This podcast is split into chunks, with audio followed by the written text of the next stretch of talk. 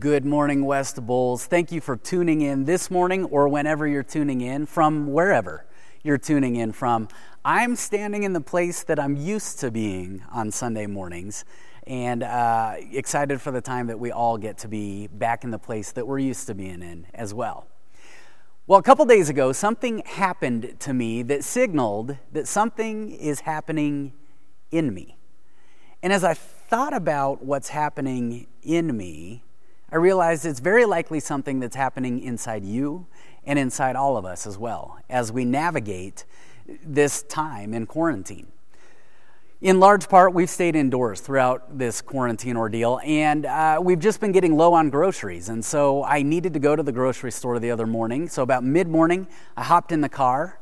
And as I got out of our neighborhood and I turned on to one of the main streets, I had the opportunity to do something that I have always wanted to do, but uh, you just don't dare do it for fear of being pulled over.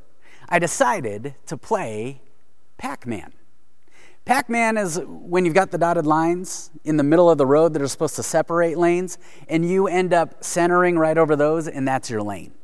I felt like Pac Man. It was fun. I was enjoying myself. There was no traffic around, at least I thought.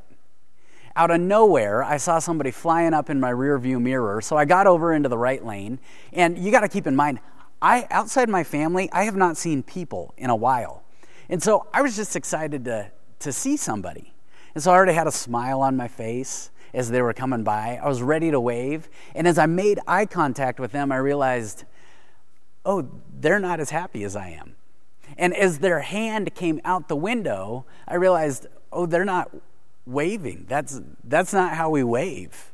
Uh, in fact, there would be other times I'd be incredibly frustrated with the other driver. But as they passed, I realized the issue was not with them. The issue was actually and is actually within me. Because there's something happening inside me throughout this process as we're quarantined and behind closed doors. There's something happening inside all of us that actually poses a danger to us. See, I have begun to adapt. I've begun to adapt so much that I think I'm starting to forget how to drive. And driving has suddenly lost this urgency of focus that it really ought to have. See, that's what happens when you acclimate. There's a two layer danger that comes up when we begin to acclimate. First, we get distracted. We get distracted from the important things. In the process of looking at the headlines, yes, they're important, but we can stare at them so much, like we talked about last week. We can stare at them so much that we can lose sight of a much bigger picture. Not only do we get distracted, but our viewpoint also gets distorted. See, I can begin to minimize what really ought to be magnified, and I can begin to magnify what really ought to be minimized. The greatest danger right now for you and for me and for all of us. Yes, there's a health danger that comes with this virus. And yes, we, there are orders that have been handed down that we ought to follow. But perhaps the greatest danger is that you, me, and all of us, we could begin to acclimate to some dynamics and some forces that we were never intended to get acclimated to and get comfortable with. One of the great ironies of, of that resurrection day that we just celebrated last week is that the morning, in the morning, Jesus rose from the dead. By that night, his followers, they were not out trumpeting the news.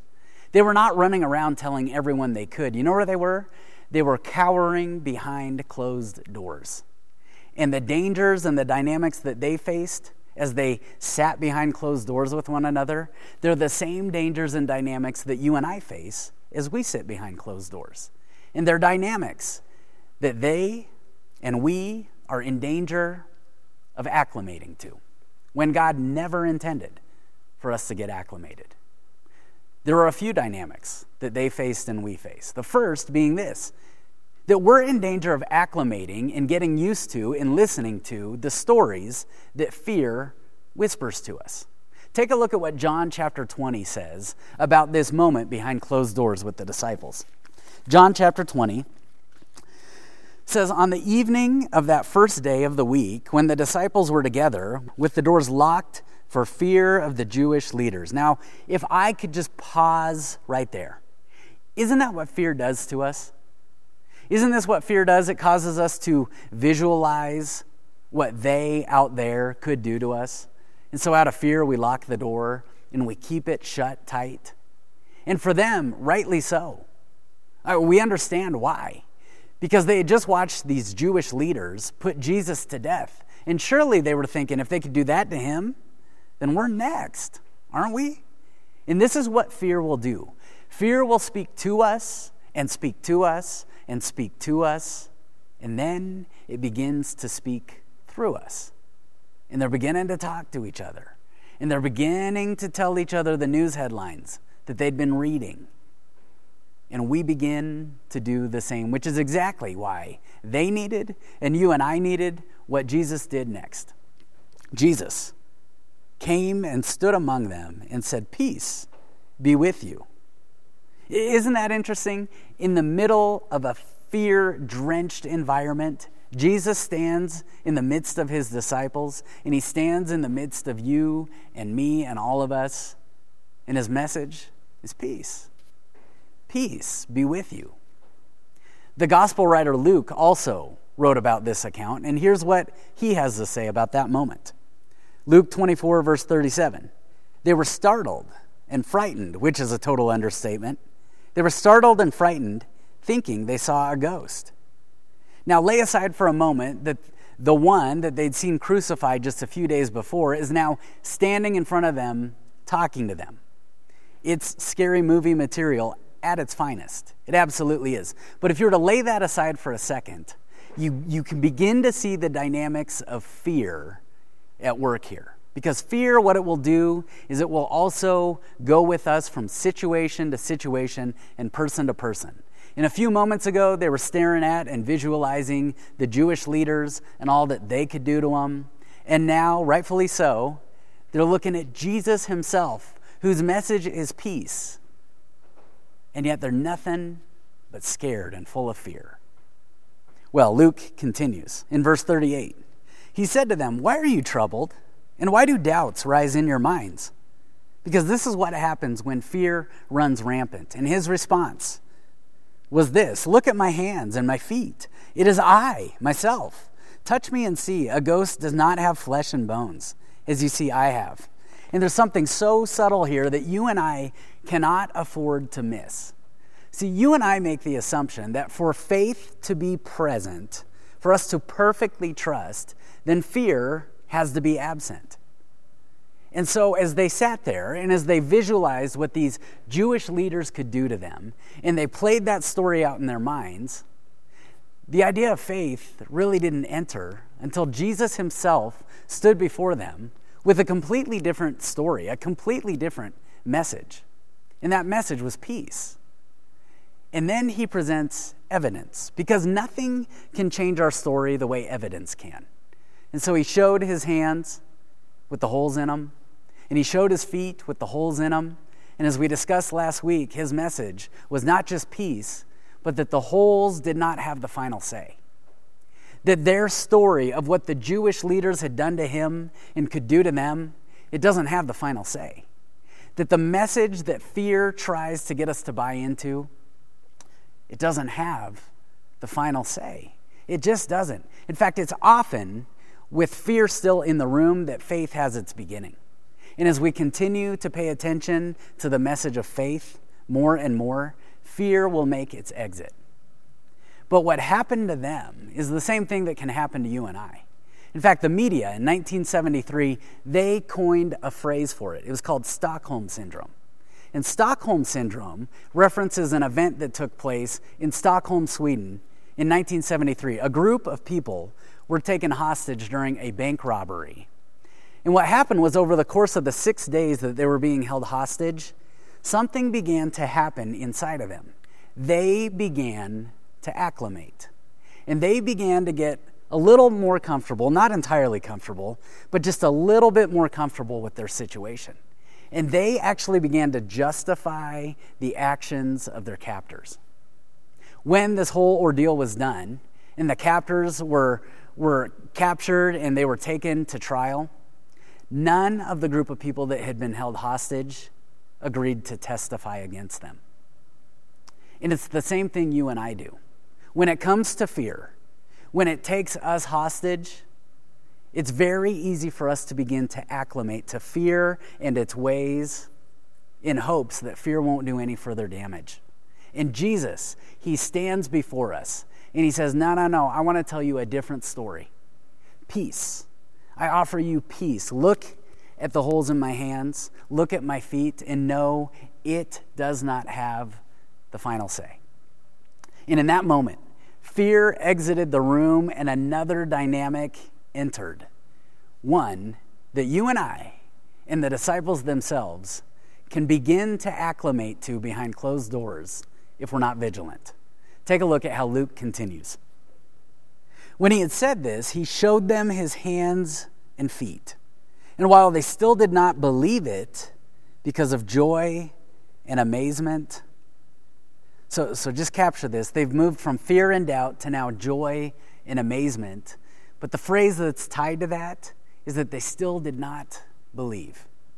It, and that's the second thing that they were beginning to acclimate to or could, and that you and I could begin to acclimate to behind closed doors. Is not only we would listen to the story that fear feeds us, but that we would begin to run on the fumes of what feels good. It happens all the time. This is, this is that euphoria that comes with what we call mountaintop experiences.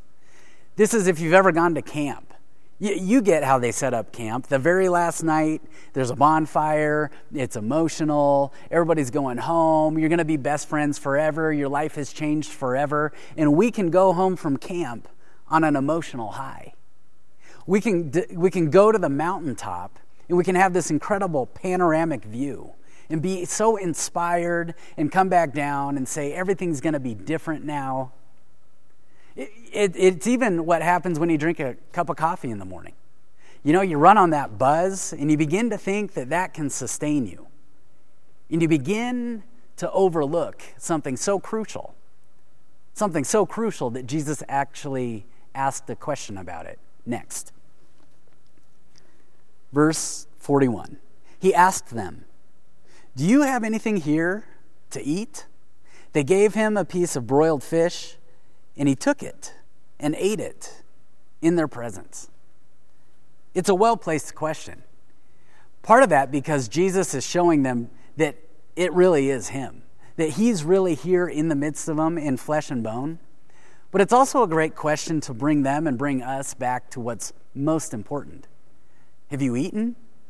I mean, how many, how many mornings, how many days do we run through and, and we spend the first half of the day running on a caffeine buzz. And this is a reminder you're going to need something more substantial if you're going to go outside these doors, if you're going to step into what I have for you to do outside these doors. And the food is actually tied to what Jesus has to say next. He said to them, This is what is written The Messiah will suffer and rise from the dead on the third day and repentance for the forgiveness of sins will be preached in his name to all nations, beginning at Jerusalem. You are witnesses of these things. And you and I are witnesses of these things now. That as you look at every situation life provides and sends your way, that you'd be reminded, and that I'd be reminded, Jesus says, that you can find resurrection hope that there's resurrection life in the midst of the circumstances, no matter how they look.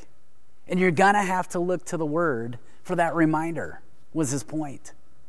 Remember that you're a witness to that. Don't run on the fumes of what feels good. It reminds me of a road trip that we took years ago with a group of friends. We were in the middle of Nevada, and there were miles and miles and miles between towns. And so you had to make sure that you were fueled up before you left town. And each car that was with us, we were low on gas. So we pulled into a town, pulled into a gas station. And as I pulled up to the, to the fuel pump, there was a friend of mine telling a story. And I got so caught up in the story that I turned around and began listening to him while everybody else was filling up their car. Well, we pulled out of the gas station, and no more than three miles down the road, our van began to sputter. And I realized that we were now broke down on the side of the road because I hadn't taken the time to fuel up. I'd been caught up by the fumes of what felt good and was so emotionally satisfying. And Jesus, standing before his disciples, standing before you and I, he says, one, don't listen to the story that fear is whispering to you. But number two, don't get caught up in joy and amazement that's tied to disbelief and unbelief. Don't get caught up in the fumes of what may feel good. You need actual spiritual nourishment in the form of God's Word. And then, as you look at the close of the conversation, you can see a third dynamic that they and you and I, we can get so acclimated to that it can present a danger to us. And it's simply that we can settle for our own self sufficiency and we can begin to depend on ourselves. Look at what John had to say about what Jesus had to say in that moment. Again, Jesus said, Peace be with you. As the Father has sent me, I am sending you. And with that, he breathed on them and said, Receive. Receive the Holy Spirit. In other words, I, you, are going to need something. That when you leave these closed doors and you move from in here to out there, you're going to need something that comes from far beyond you. You're going to need the Holy Spirit. And that's, that's something we so easily overlook because in the process of being behind closed doors, there's like there's this third dynamic that we acclimate to. And it's our own self-sufficiency, in our own dependence, in our own strength, in this thing in us that says, I got it, I'm fine, I know what I need. And Jesus, when you look at what he says next, he says, No, no, no. When you see what I have for you to do, when you get out from behind these closed doors, you're going to need something from far beyond you. Here's what John tells us he told them If you forgive anyone's sins, their sins are forgiven. If you do not forgive them, they are not forgiven. There's a reminder here that what we so often, in our own strength, with our own perspective, from behind our own closed doors, what we think is the main thing and the mission, it doesn't always align with God's heart for humanity. God says, I give you my Holy Spirit because I need you to have my perspective, but I also need you to have my strength and my heart for the world outside these closed doors. And the core need of humanity, regardless of what you think it is, is forgiveness. Because when people come to know God's forgiveness, well, that's when they're reconciled to their Heavenly Father. And that's the heart of our Heavenly Father, is that all would be reconciled to Him. And so, as they sat behind closed doors, and as you and I sit behind closed doors, isn't it true that we can begin to distort our viewpoint of what the people out there need? I mean, I was even just thinking this week, as the snow came down and then it melted, and the grass began to green up, and it began to get taller, and it began to get thicker suddenly the mission in my mind, well, it just gets distorted. I mean, sure, there's maybe a sermon to write and there are people out there to think about, but it was very easy for me even this week to go, oh man, the main mission is to get to the gas station and fill up the gas can because we got to mow our yard so that our grass looks good. And there's, there's all a sense of me, me, ours, ours to it. And God says, no, no, no, I need you to have my eyes, my heart for humanity at the core of it. And as you look toward what Luke has to say about the end of this conversation, there's really the heart of God that comes out in the middle of all of it.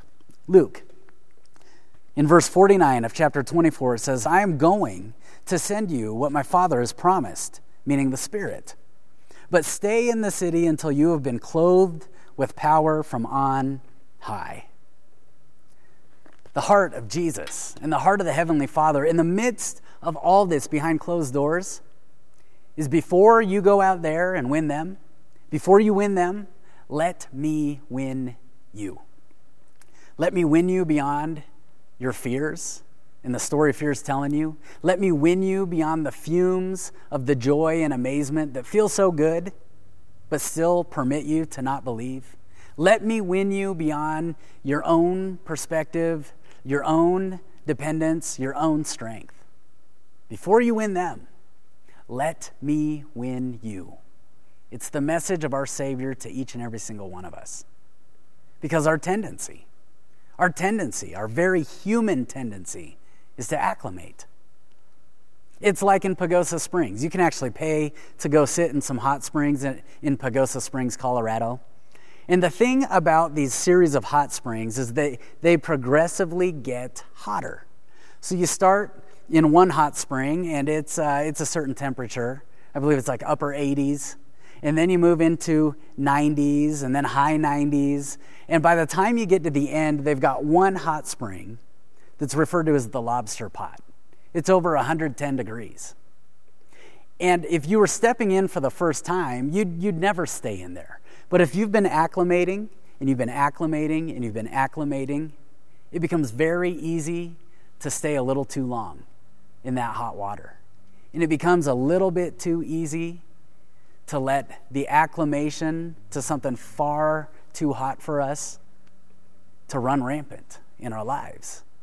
And so, Jesus says, It's not your way, it's my way. Before you go out there and try to win them your way, let me win you to my way of doing things.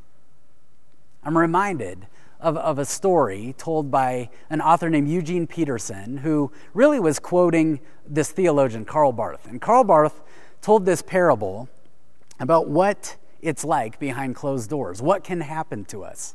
He says this Imagine a group of men and women in a huge warehouse.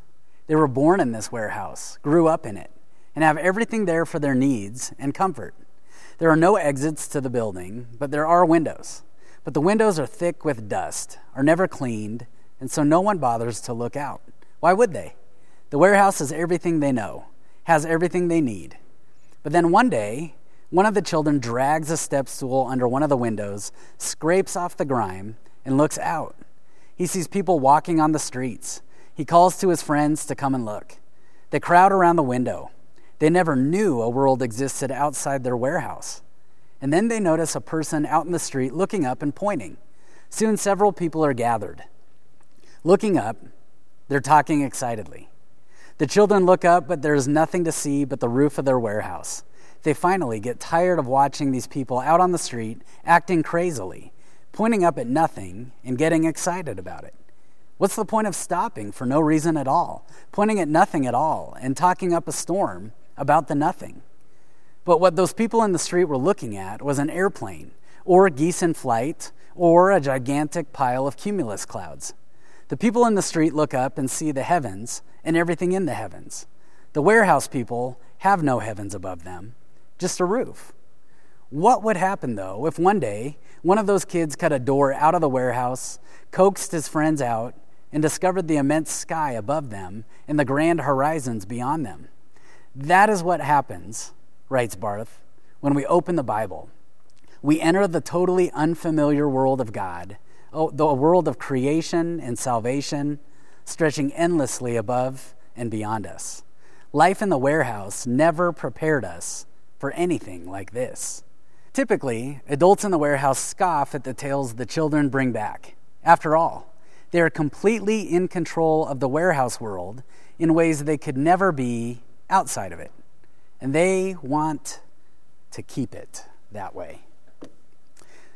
See, the life that Barth and Peterson point to outside the warehouse, outside the closed doors, it's a far different, far better kind of life than the one that we can so easily acclimate to behind closed doors, the one filled with fear and running on emotional highs and even dependence on our own perspective and our own strength.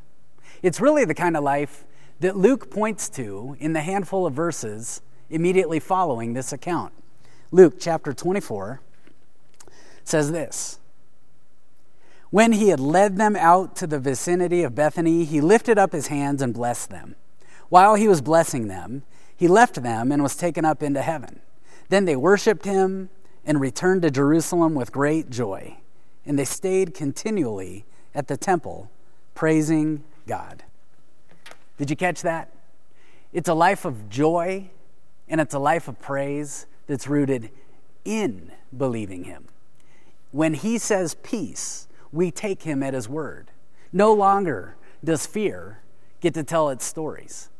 No longer do we run on the fumes of what feels good. No longer do we depend on our own perspective, our own strength, our own awareness of how things are outside those closed doors. And so, with all that in mind, today, uh, today I'd love, I'd love for you to consider something that we're all going to do as a body together tomorrow. We'd like to invite you to engage in a church wide practice of fasting tomorrow. For 12 hours from 7 a.m. to 7 p.m., we'd invite you to fast from something. That is, to take a break from something. Traditionally, fasting is associated with food, and so you would go 12 hours. You could drink water, some people even drink juice during that time, but not eating anything. But food is just one form of it. It could also be fasting from a screen, it could be fasting from work if your schedule allows.